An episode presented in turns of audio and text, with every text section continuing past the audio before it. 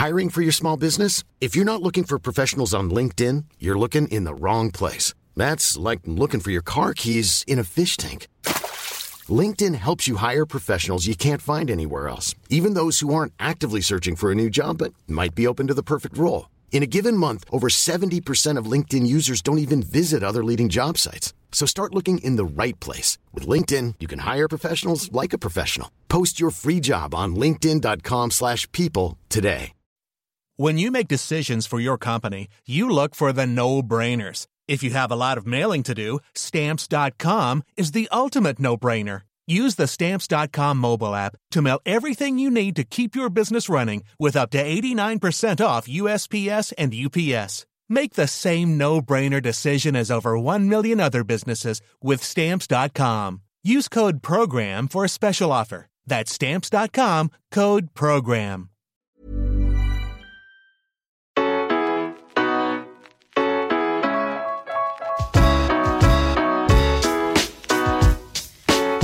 Welcome along to the Rocky Road Boxing Podcast with me, your host, Kevin Byrne. Today's guest has an incredible story in and out of the ring. From County Meath, he was Irish junior light heavyweight champion in nineteen eighty-one, the year his family uprooted and moved to America. It proved to be the land of opportunity for a young Seamus McDonagh. Inside a couple of years, he had become Golden Gloves champion of New York in the heavyweight division, where Muhammad Ali himself made a presentation. Fast forward another few years and he's rubbing shoulders with another all-time heavyweight great of the, of the sport when he's paired with Evander Holyfield in Atlantic City with a shot at the most glittering prize in sport on the line. Those snapshots really only tell half the story, so luckily Seamus joins us today to fill in the blanks and a lot more besides. Seamus, there's a quote from you in the brilliant new book by Eamon Carr. I didn't like fighting, but with twenty-three bouts after an impressive amateur career, it must have liked you. I guess so. You could say that. I um, at times I loved it.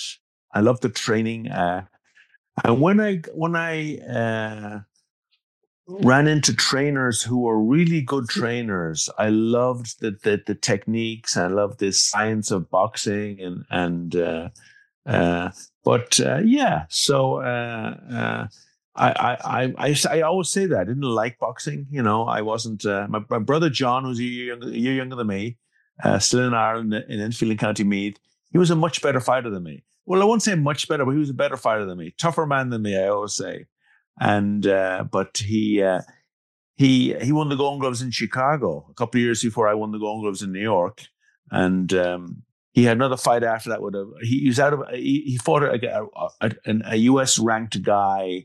And he shouldn't have been in the ring with him. And he got a broken nose, a lot of pain, and and he just uh, he he got out of boxing then. And uh, but he was a tougher, tougher fighter than me, and and, and had won much more uh, amateur acclaim than I did. And uh, then he got out of it. And I, here I was left. I actually, just to be totally honest, I was telling somebody the other day, I turned pro to pay for my second semester at Saint John's University in in the in New York. English literature. English literature, yeah. With did, a pre professional option in business. Did your brother prefer boxing? Did he like it more? It was he, you say he was more natural. Did he prefer it? Well, he was he's tougher. I was I was more uh, um, fearful. I have to use the word fearful uh, because that's that's a that's a uh, dominant uh, word in my life and in the world even today. Uh, the word fearful, and uh, I uh, just had too many fears, worries, concerns, uh, dread, all that stuff about fighting, performing, being doing anything in front of people, opening my mouth, just being in the ring with my t- shirt off, you know, all that. But uh, um, yeah. You're definitely a proponent of feel the fear and do it anyway then, I guess, because you confronted it. You did it.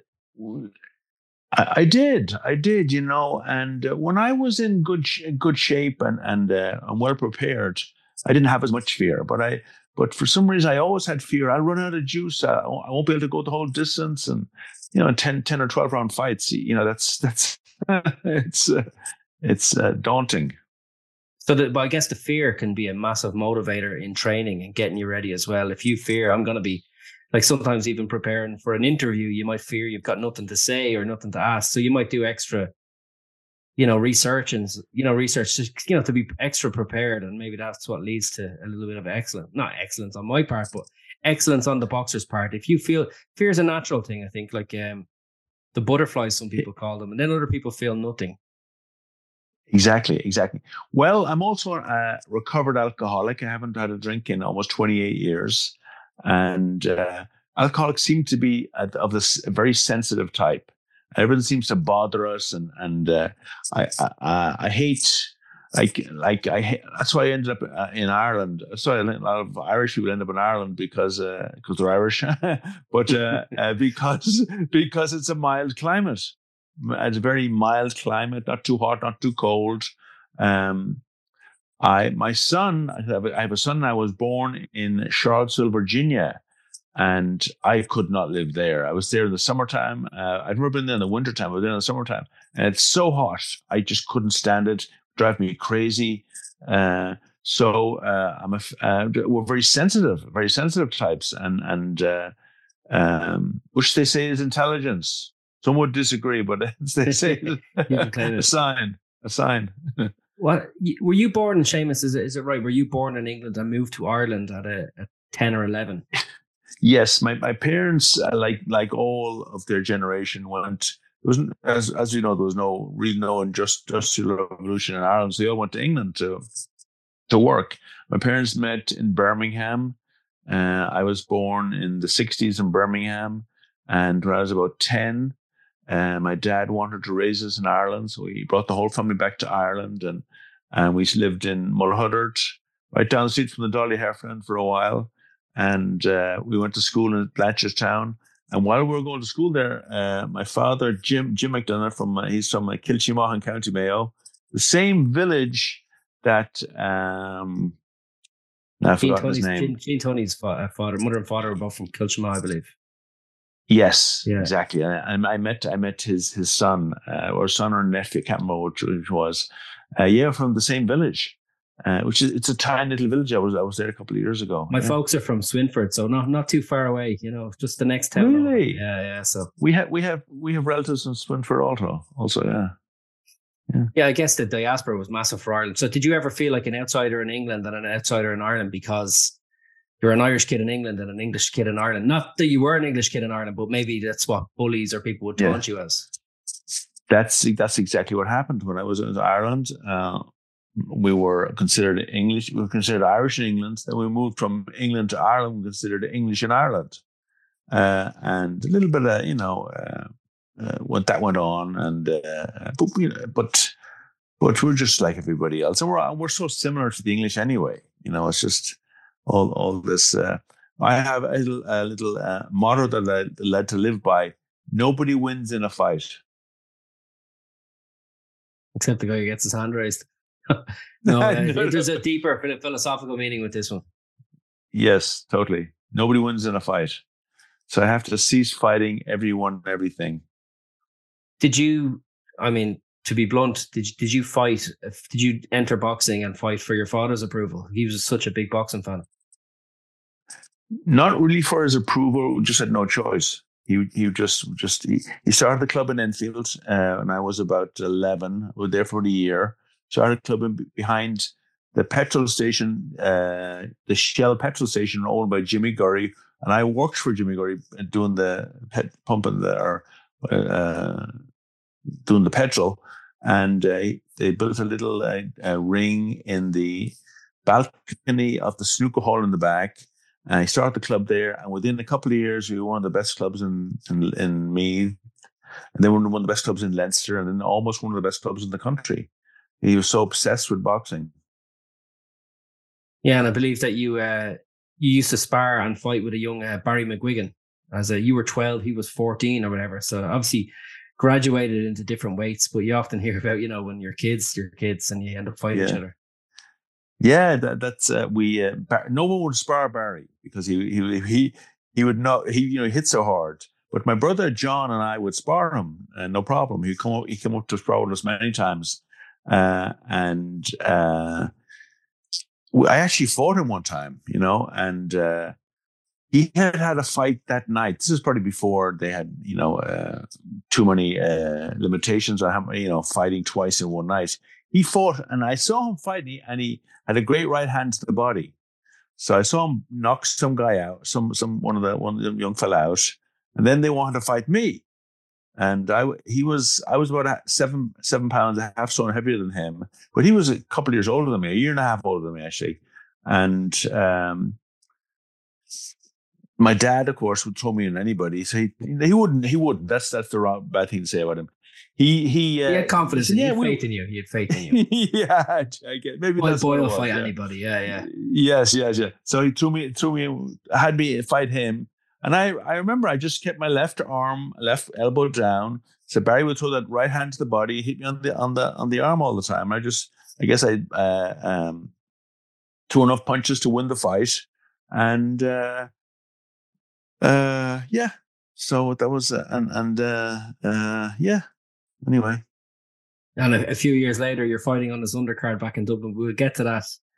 We'll get That's to that right. in, in yeah. a few minutes. Um, yeah, you eventually, you know, win a few Irish champion uh, Irish titles and graduate yeah. to, to win the Irish Junior Championships in uh, nineteen eighty-one. Do, what do you what do you recall about those days or that victory? Well, at the. Uh, At the time, uh, I was eighteen. At the time, I I, I finished secondary school at, at uh, in Kilcock at uh, at uh, what was the name of the school? Kilcock C B S, Kilcock Christian Brothers School. At the time, the uh, the the, the, the uh, principal was Father, brother uh, uh, brother was it brother Whelan, not brother Whelan. Brother Nolan was the principal. Yes, and. Um, So gradually, and I just thought, uh, you just go on to college, whatever you do, you know, but I had never, I didn't apply for college. I just thought you just walk in there and go. And, and then I realized that I'm, it's the end of the summer, uh, and there's nothing to do. And someone said, they're looking for people to work in the, in the Leaf chewing gum factory, which was across the street from the, from the, from the girls' school, which was called the Convent, uh, where all the girls went to school in Kilcock. So I applied for a job there, and I worked for, uh, my friend Mick O'Neill was my supervisor in, in the in the in the um, in the back, whatever they call that area in the back where they drive the forklifts and they and the uh, wherever they, they fill the containers with, with chewing gum. So I went back there, and um, while I was back there, uh, uh, I uh, I actually loved I loved working there, and. Uh, The uh, juniors came along, uh, which were in Jan- usually in January, I think, at the time. And this was like um, November, December, and I, I trained pretty hard, and uh, uh, I went in the juniors, and I was only eighteen, and uh, I won them. And then having won the juniors, there was a, uh, my dad, my father's a Mayo, as we just established. He... Um, There was a Mayo team going to Chicago to fight against the Chicago team. So they, since my dad, father was from, uh, uh, um, I'm trying not to sound American here. Since my father was, my father was from Mayo, they asked, uh, they had a box off with me and Johnny Flynn from Roscommon, uh, who was a, quite a few years older than me also. We had a box off, see whoever won would go on, on the team as the light heavyweights. So I, I, I won the fight, and, um, my dad and I got our passports and all that, and uh, our, our visas, and we took off to uh, to uh, Chicago. We stopped in New York first, and we, we actually flew into I think we flew into Kennedy, and then we uh, took a, a bus or something over to LaGuardia Airport, and flew up to Chicago to to O'Hare Airport, and uh, jet lagged, totally jet lagged. And I think we fought like a day a day or two later. In, in yeah. Chicago, in uh, in Oak Lawn, which is the South Side, and uh, uh, I fought uh, Tommy. Oh, I forget his last name now. Tommy. I, I, I, I, it said I had the fight of the night. I won the fight, and the next day I presented the mayor of Chicago. It was the next day was was the Saint Patrick's Day parade. It's a big deal here in America, and uh, I. Um, got to present the mayor of Chicago with, the, with a green hat. So hmm. I digress. Go That's ahead. Class. Yeah, yeah. yeah I, I, I have the list of um, the finals from this, the, the nineteen eighty-one uh, Irish Juniors. So you're you're a, you're a yes. winner in the light heavyweight division, but uh, you succeeded. I think uh, you mentioned Johnny Flynn there. He was a runner-up the previous year in an all-con yes. uh, light heavyweight final with Peter Ford from Ballinrobe. That's right. He was on to play for uh, play for Mayo, didn't he? And managed the Sligo I, football team and great G A career. I actually totally a great great career. The year after that, I I was I the year after I came to uh, um, New York. Uh, I flew back to fight in the seniors, and um, I'd fought in the, in the Golden Gloves in New York. I had lost in the quarterfinals, a split decision, another split decision. Uh, I, I never actually, I fought, I think I had seventeen fights or sixteen fights in the Golden, not maybe not sixteen fights, too many, like fourteen fights, fourteen fights or thirteen fights in the Golden Gloves in New York. And I never got a decision. I, I, so my record in the Golden Gloves was, was, uh, Uh, eleven and two with eleven knockouts. So you have, so to, I never, you have I to knock them out to win. Exactly, yeah, or or stoppage. So I, I went back to Ireland uh, the year the year later uh, to fight in the seniors, and I ended up uh, I fought Wally Burke, I think first, who was a I was I think I was nineteen at the time. I fought Wally Burke and uh, I beat Wally Burke.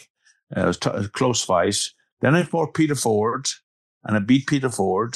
And then I fought, I think it was a McKenna in the final from the north. And uh, I lost to him. It was this, everyone, people, some people thought I won, but you know, but I lost anyway. And uh, so I never won the senior, never won a senior Ireland, but yeah, yeah. got close. That would have been a dream, yeah. I'm sure. Yeah. But look, you were, yeah, yeah. you were gone so early. Yeah. It's not as if you chose to have your amateur career really in, uh, in Ireland. And I'm sure if you yeah. stuck around with that kind of pedigree, it probably would have yeah. come your way. Other fellow winners, in, uh, along with yourself, nineteen eighty-one, Mick Quinn from Castlebar at light flyweight. Then it goes Tony Williamson at flyweight, Tommy Tobin at bantam, Noel McEvoy from Donora. Tommy Tobin, Tommy Tobin, yeah, yeah. Yeah, Noel McEvoy. Remember Tommy from, from the Curragh. Uh, yeah, Noel Tony, Rocky. Tommy from the Curragh, the Curragh, Curragh, sorry, sorry, go ahead. Irish Ropes, yeah, yeah Newbridge, yeah, that'd be uh, Defence Forces, wouldn't it? Yeah, yeah, yeah. yeah, yeah. Noel McEvoy, yeah, no Noel, yeah, from Donora Avenue. Peter Murphy from Drimna at lightweight. Jim Toy at light welterweight, Jerome De Lockery uh, from Limerick at welterweight. His brothers were Tony, he was a boxer as well, wasn't he? Paddy Root, Drimna, yeah. Terry Mahoney, Saint Mary's Tala, Seamus McDonagh, Enfield, Wally Burke, Innisfree, and uh, Brendan Deasy at super heavyweight. That's your, uh, wow. and you were actually succeeded as a light heavyweight champion the following year by P J Lawler of Paulstown, and in nineteen eighty-three, the light heavyweight champion Jerry Story from Holy uh, from Holy Family. And uh, the winner the following year, I think Steve Collins at light, light heavyweight Saint Saviour's. So that's uh, really good lineage in that yeah. title, you know. There is, yeah, yeah, yeah, yeah. Uh, great. Uh, and, Figures and, courtesy uh, of the great Jerry Callan, uh, you know, the doyen of Irish boxing journalism. I'm sure you know Jerry. Uh, is it was Jerry from Eden Derry? Jerry's from Monaghan. Jerry's from Monaghan. Monaghan. Okay, okay. Yeah, yeah. Different, different lad that I'm thinking about. Uh, uh, wow, thanks but for you, the.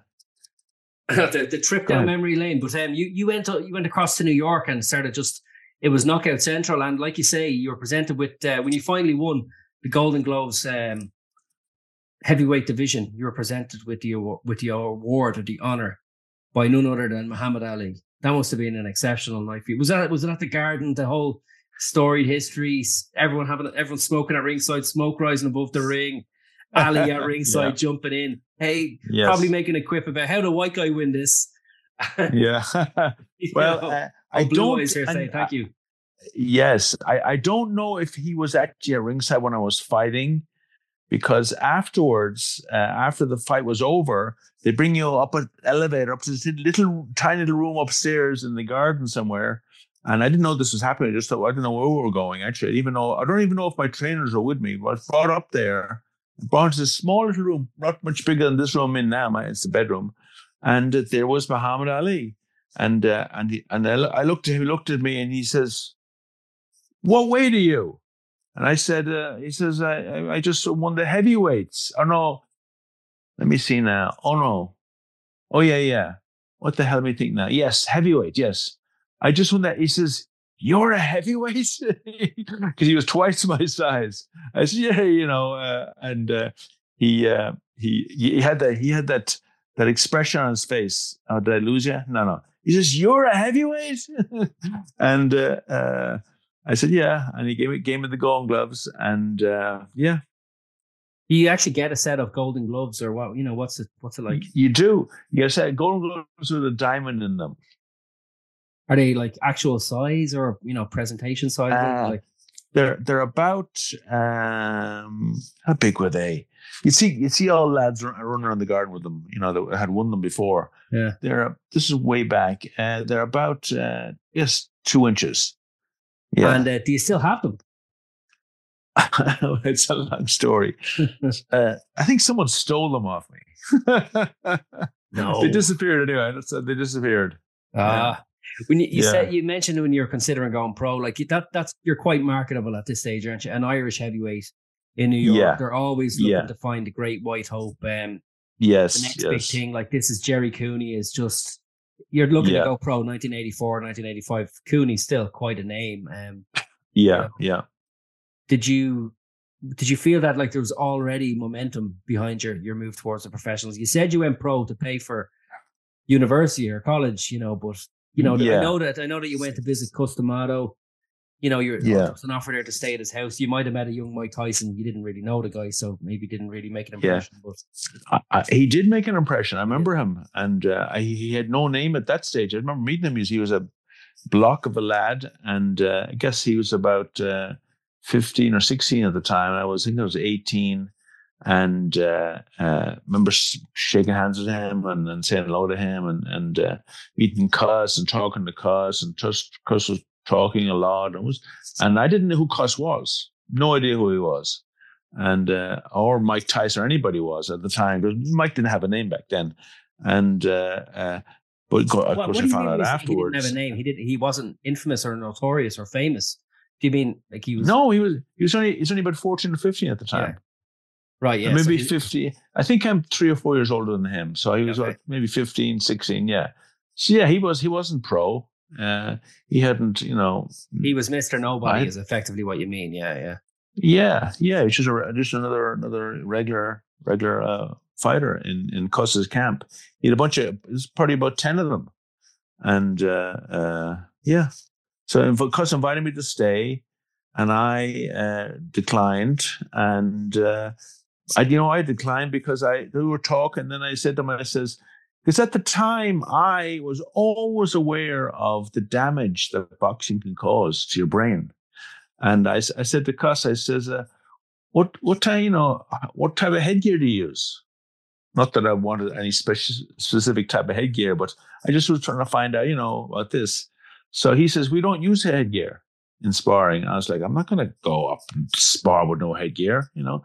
I mean, uh, they say that the damage is is, is not that much less, but it it it uh, softens the blow somewhat. Uh, so I uh, I declined his offer, and uh, the next year, that was in eighty-four, and next year in nineteen eighty-five, I won the Golden Gloves. And of course, that's when Tyson broke through and became a name as well, isn't it? Or Yeah, yeah, around then, yeah, yeah, yeah, yeah, yeah. yeah. So, you, you uh, do you ever uh, regret your decision? I guess your decision was made in the good, in the purest of faith. You know, you wanted to protect long-term health, and also, do you look back at it and think, well, you know, I can't second guess the younger me. Yeah. I made the right call yeah. for the right reason. I made the call for the right reasons. Yeah, it's funny. At different at different stages in your life, I, have, I haven't fought in, in over over twenty years, more and more, and uh, yeah, I have thought like, wonder what it would have been like if I did go. You know, and uh, uh, I, I know I would have had a great trainer because uh, I didn't. I never really had a great trainer. Uh, I would have had a great trainer, and who knows, maybe won, won a world title or something. But, but I, I have to say that I don't regret a thing. Nothing. Nothing. You've said to me that um, in a different conversation, you said that you believe that you would have challenged for or won a world title had you had better training, a better, a better trainer. So maybe that's yeah, yeah, yeah totally. The, actually, the last trainer I had, who was Joe Ferriello, who was from Cus D'Amato's camp, uh, he, um, I trained with him for about three or four, about three months, and he says he he proclaimed me as the best cruiserweight in the world, which I, I you know I was I was I was I just I, I learned so much from him how to box in about three months. And I and, and before that, I really and truly never really had a um, um, legitimate trainer. Never, you know. I I, uh, uh, I had a couple of guys. I had uh, the Baffy brothers, who were great. They were older, and and uh, um, neither of them were fighters. Uh, they never really trained anybody that was um, very good. They had one guy who fought way back, some Rocky, some guy named Rocky, also fought way back in the fifties, apparently. Yeah. But uh, uh, Nick, my the main guy, he was friends with Cus D'Amato, or he knew Cus. But because uh, uh, when when when I actually think I had considered going going with Cus, uh, even though the the uh, the uh, difference of opinion about the headgear, but when when I went back to Brooklyn from this is up in the in the Catskills, back to Brooklyn, uh, the next day or the next time I saw Nick in the gym, he he was you know my my one of my trainers. He said to me, "Oh, you saw Cus, because guess Cus had Cus called him and says, 'Hey, Seamus is up here.'" And uh, uh, uh, and Nick was very protective about me not going up there or staying with him, you know. Yeah, and of course you would have been a meal ticket, possibly, but not. You know, that that's the selfishness of boxing as well. But also, like, he probably had good reasons as well to protect you. But you know, to you you were potentially a hot property, and as well, and. Uh, Yeah. Don't li- don't yeah, leave me. Yeah. I want my ten percent. Um, exactly. Yeah. What was it like for thirty, you? At, oh, thirty, thirty-three percent. Jesus. um, a young Irish guy coming up, um, movie star looks. Seamus, you know yourself.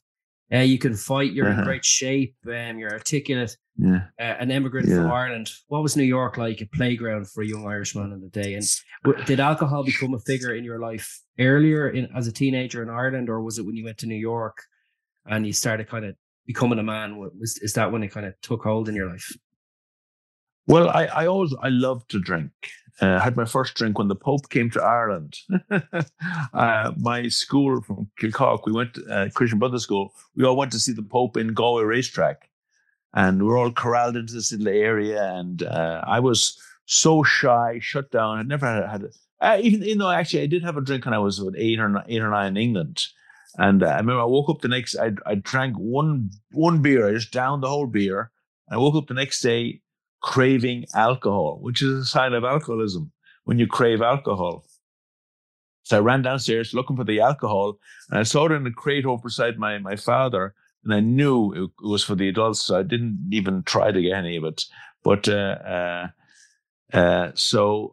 The Pope came to Ireland, and I went to see the Pope uh, with the school, and I, I snuck away from the from all from, from the uh, Kilcock C B S group that I had uh, uh, all corralled in the little area, and I started to head towards the altar, and uh, I tried to you know walk in past past you know the the security, and they said, "Where are you going?" I said, "Oh," so I walked back out, and and uh, I was walking back, and I found in my pocket a little badge that had someone had written it with a with a felt tip. They written "steward" on it, so I put it on my lapel. I went to a different entrance, and uh, I just walked right in. And and, and the, one of the uh, stewards said, "Where are you going?"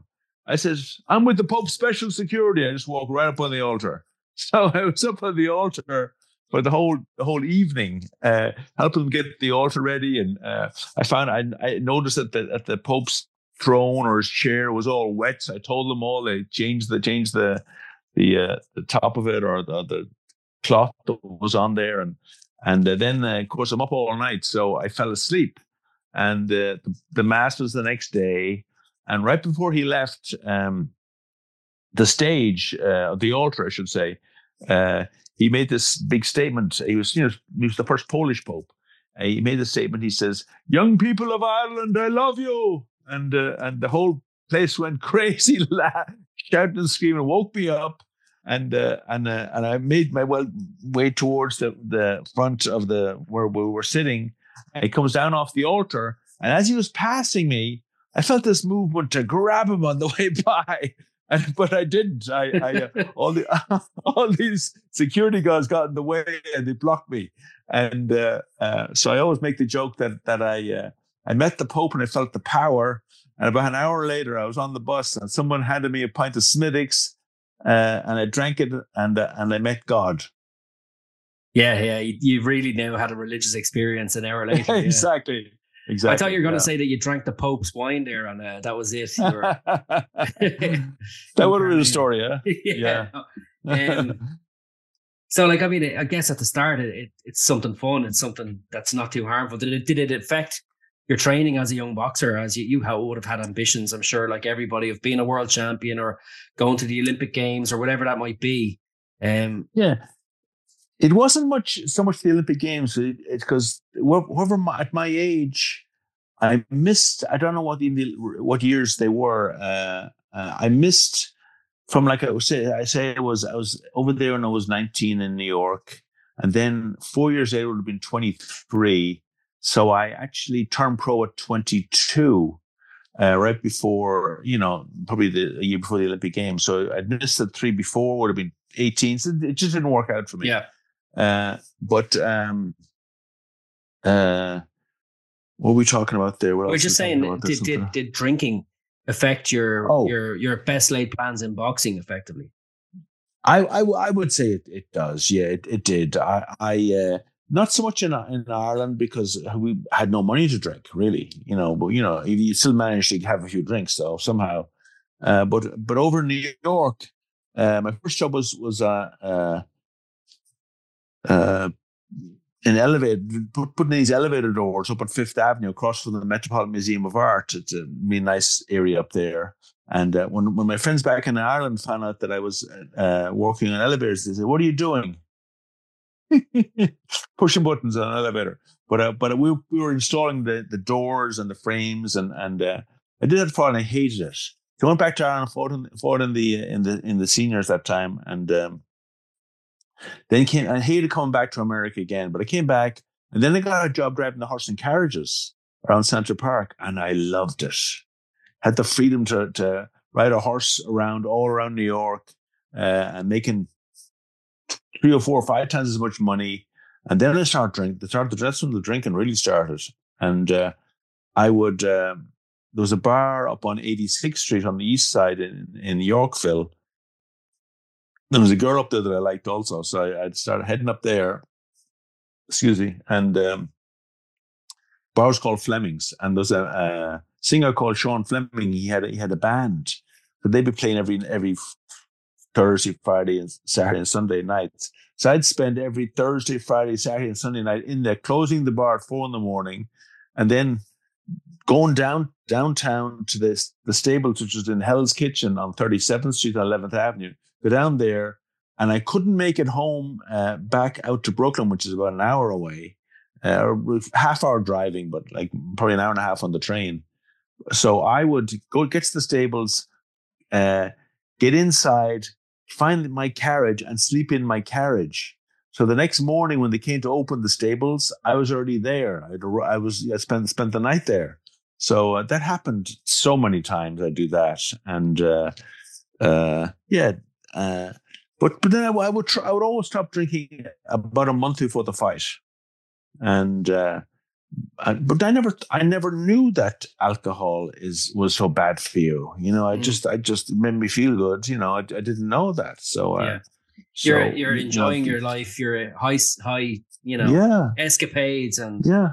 having the yeah, crack yeah, and uh, yeah. yeah yeah. It's not you're yeah. you're still going to training, and you're still performing as you see fit, yeah. but he probably we didn't know about sports science and high performance and the negative effects of alcohol. Totally, yeah. yeah, yeah. So, do you do you believe that exactly. you're developing? Yeah. I suppose you had the taste. You had the taste, right? For sure. Yeah, New York I was a playground. I, I, I, totally, totally. Yeah, and I, I, uh, you could drink until four in the morning, and then you go to after hours out in Queens or somewhere, you know, or or, or you just go. They sell beer in in uh, in, in shops in New York. But uh, yeah, I take, it for, the, I take yeah. it for the Irish emigrant in, in the eighties in New York, just like in London uh, in the same time period. Yeah. Like it was centrally focused around alcohol as well, sport and alcohol. I would say, but, yeah. I would say it's, it's the same thing. The same thing, yeah. Uh, so uh, when I was twenty-one, I I uh, had a car and I. Woke. I, I, let, I was up at Fleming's drinking, and uh, the bar, uh, the one of the bouncers said he almost uh, took the keys off me when I was walking out the door. I mean, I drove drunk, you know, so uh, I didn't hurt anybody, thank God. Uh, But I woke up the next day with the car halfway on the sidewalk, halfway on the street, down on like thirteenth street near the village, and no idea how I got in there. I'm twenty-one. I said, what am I doing with my life? I just know it was a, like a moment of clarity for me. And uh, I uh, said, I have to stop drinking, you know? So I swore off drinking, and and uh, it was coming. It's a very busy time in the horse and carriages around Christmas time in New York. So I saved a bunch of money, and um, I uh, uh, bought a fire engine red Camaro like James Gar- Gardner from the Rockford Files. And uh, I would late one of the late night shows I used to watch. And uh, I was with the car, uh, had a bit of money. And uh, and then I thought, what am I going to do now? There's no there's no working in January and February in New York. It's too cold. So I thought, well, my, my a good friend of mine, Chris Byrne, had gone to uh, Saint John's University, which is just a fifteen minute drive from where I lived in in, uh, in Brooklyn, Bay Ridge, over the Verzano Bridge uh, to uh, Grimes Hill, where Saint John's University was. So I drove across the bridge, and. Uh, uh, Thank God I had a copy of my leaving cert from Ireland, uh, which I didn't do that good in, but I passed and all that stuff. And I showed them, the, showed them that, and they ad- admitted me uh, to uh, go to college. And uh, the first uh, semester I went there, I took uh, twelve credits. I go Tuesday and Thursday from eight in the morning till four, an eight-hour day. I'd taken four classes, twelve credits. And that's the same semester I won the Golden Gloves. And uh, uh, and I uh, digress again. Go ahead.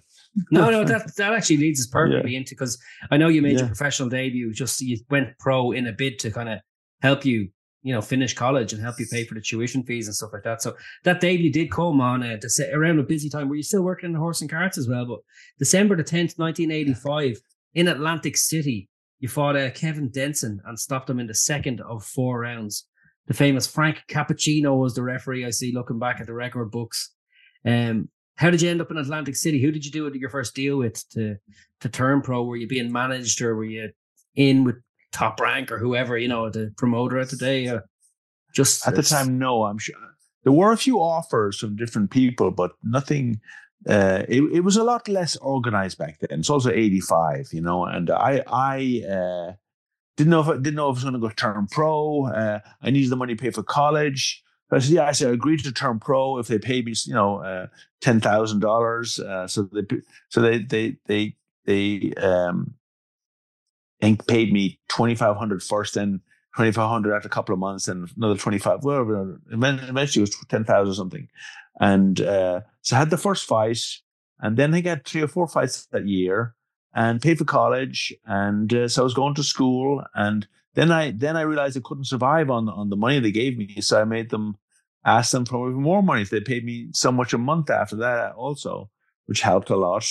And I didn't ever do the horse and carriages again. I think maybe one or two days after that, I quit I quit quit that job, and uh, just uh, um, you know was climbing up the ranks and uh, did the, was did unbeaten. The, um- Sorry to, sorry to interrupt you, Alan. Um, did no. the did the um, fast, steep rise of Barry McGuigan, your old amateur opponent and friend, did that lead to yeah. opportunities for the likes of you in the United States and all? Because I know in your third fight, you came back to Ireland and boxed at the R D S. McGuigan was was making a defense of his W B A featherweight uh, crown against uh, Cabrera. You came back and boxed yes. at the R D S. But did it lead to opportunities for you in the States as well? Like, because we saw many years later, you know, McGregor. Suddenly he gets famous, starts winning fights. Other Irish fighters then, oh, let's get this Irish guy. Yeah. Maybe he can be the, you know, so did, did McGuigan's yeah. rise? Because he was a massive deal, wasn't he? Oh, huge, huge. Uh, with uh, his manager was, uh, what's his name? Uh, Mister Barney. Eastwood. Yeah. Mister Eastwood. Barney Eastwood, yeah. yes. Yes, yes, Barney Eastwood. Um, Mickey Duff was the promoter on that fight in at the R D S. And um, he thought I should be, he says, when he saw me, he says, you're a heavyweight. He said the same thing as Ali. You're a heavyweight? You should be a light heavyweight. Uh, so um, I fought Tony Stricker that day, and the four rounds also. It just wasn't the same opportunity that you have now. Uh, and I, did, I didn't, uh, like I had the same uh, man, uh, trainers, Joe and Nick Baffey, train me in the amateurs for, the, for, for three years in the Golden Gloves. And then we uh, moved into the pros. There was no other, nobody, there was uh, some, some uh, peripheral offers coming around, but nobody definitively just came and uh, gave, gave, handed me a check or anything, or, or maybe an offer.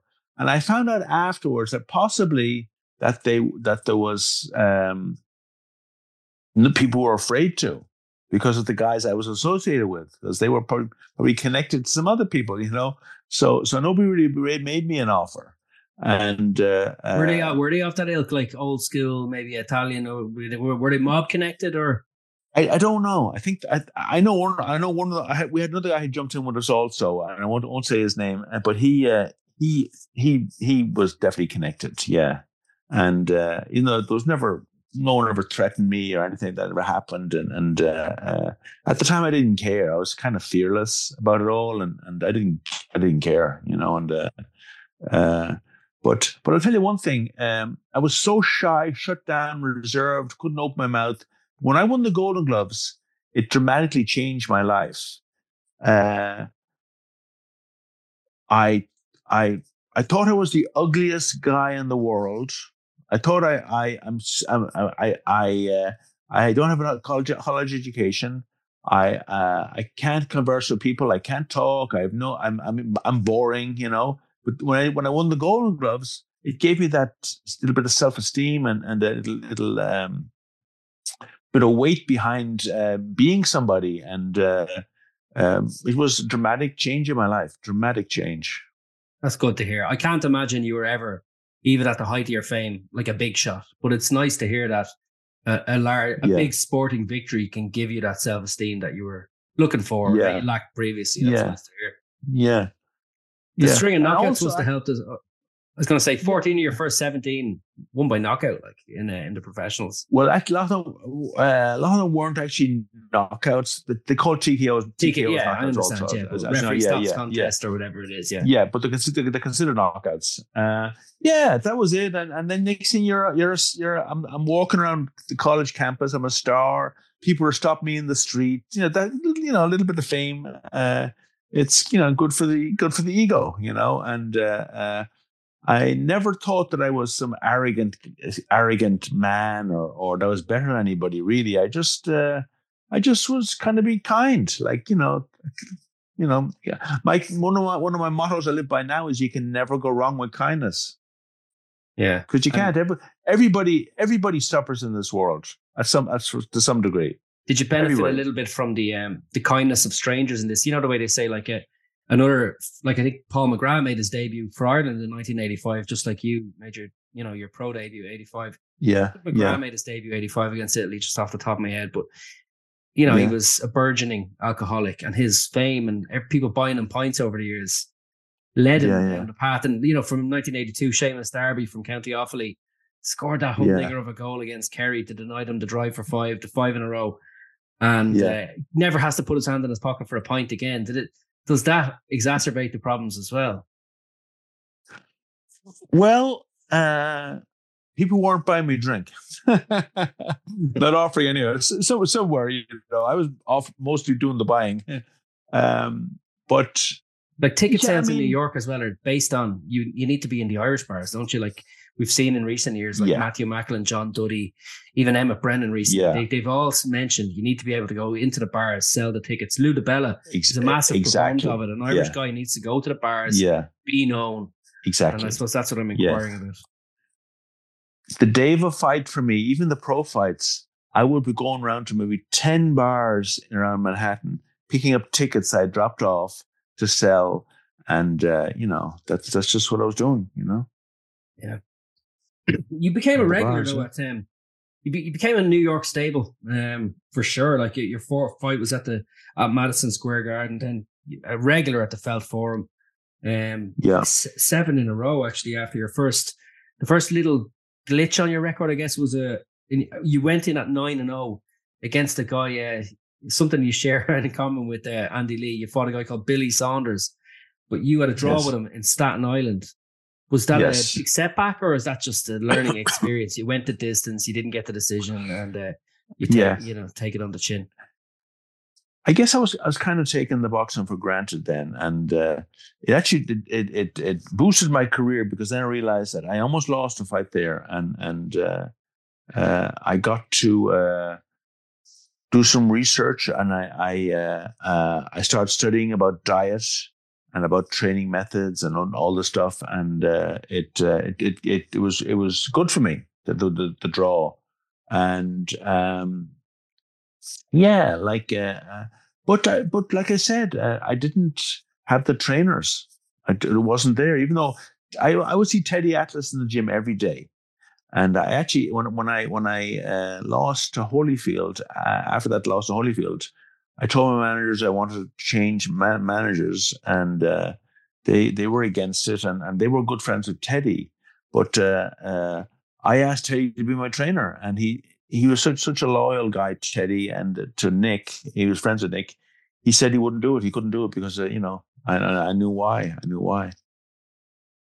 Yeah, that's an awful pity, because, like, you, you know, despite maybe being not having the greatest guidance in the corner and in your career, like you yeah. did, you achieved so much, like from being a staple, obviously, like I said, at the Felt Forum. Your first loss, unfortunately, came in your fourteenth fight.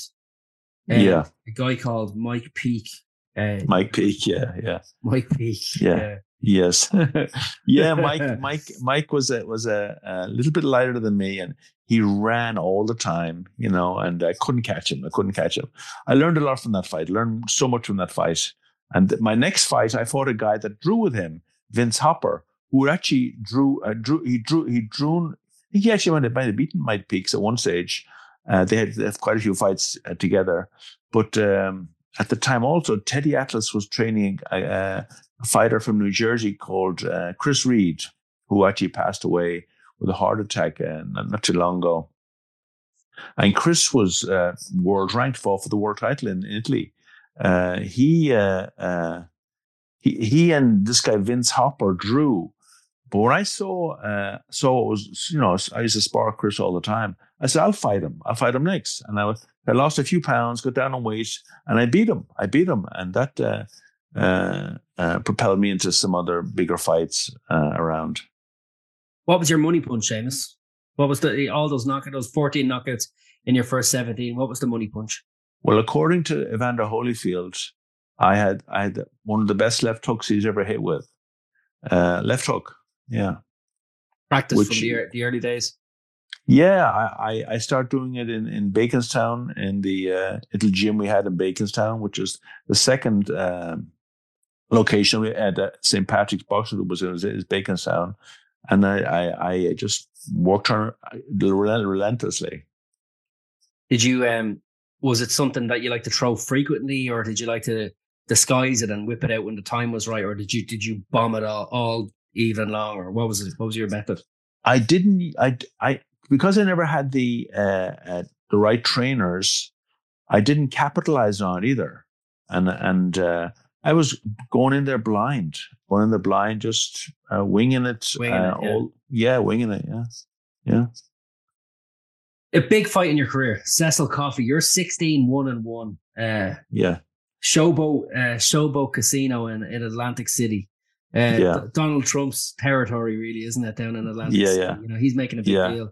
In the nineteen eighties, yeah. a lot of excitement mm. around uh, around your name at this stage. You knew mm. Trump, didn't you, back in the day? I um, he actually uh, when I fought Holyfield, uh, he was at the convention center, so he owned the casino right next door to it, and and uh, it was you know he he was there. So after the fight, uh, the Holy fight with Holyfield, he came in the dressing room and. Said, you put up a great fight. We want you to fight here, Monks. The place was sold out, and uh, uh, uh, I'll never forget it. And, and it still shocks me to this day. When I got on the ring, uh, you know, they announced my name and uh, my record, and big roar from the crowd. Then they announced Evander's name and record, and twice as twice as loud a roar from the crowd. And it, and I was like, what? Then I realized, am I, you know, that, I, that I'm in with somebody who uh, has more people following him than I had. So a bit of a shock. Just these little things like that. And uh, and the speed, he was so fast. Uh, and uh, uh, it's a shock, just a huge shock to the system. And, and uh, so I, uh, yeah, it took me a while to, to set, settle down.